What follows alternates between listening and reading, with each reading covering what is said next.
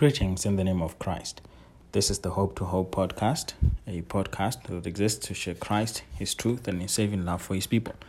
To this end, we exist to glorify God and to enjoy Him forever. We're making our way uh, through the history of Christianity as Christians struggle and battle to define the, the Holy Trinity and be more precise and we see that uh, Athanasian, Athanasius was the key figure who formulated the, the Trinity in understandable in understandable language so that others could follow. Augustine then emphasized this idea of one essence. Uh, a, Northern, a North African uh, who influenced the West very much in uh, the thinking on the Trinity. But he became more psychological about the Trinity. Uh, he likened the Trinity to memory. Uh, the, the Father is understanding, the Son is will, and the Spirit, which is love. Uh, and he tried to, to do that sort of thing. But that was him trying to find analogies. And then the idea of analogies then came into play in the minds of God's people and pastors and leaders who were trying to formulate that in an understand, understandable way. So, analogies will always fall short. Uh, that's the one thing that we have to always bear in mind about the Trinity because we don't think about analogies the same way. Some analogies don't work for some people.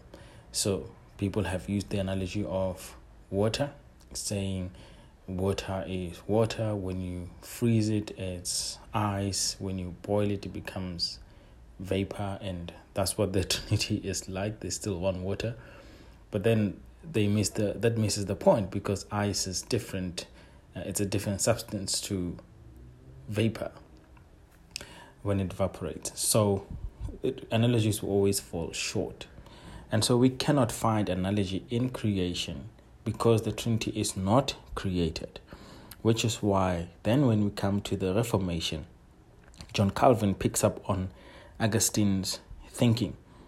So he was very influenced by Augustine because Augustine uh, then also leaned towards the, you know the relations of the Trinity uh, very much. Uh, but then Reformed theologians emphasized that the persons were real and distinct in the fullest sense. And so John Calvin then emphasized God's essential unity, shared consubstantiality. And then he said that there is no member of the Trinity who is inferior. And then rather than focusing on the on the essence, John Calvin emphasized that each person is the bearer of divine essence. In other words, there is no God or divinity floating somewhere behind or above the persons of the Godhead when you think about the persons of the Trinity, as John Calvin said, you have to emphasize auto theos, self God. The Son and the Spirit, as well as the Father, are God. And then the self existence is a divine attribute.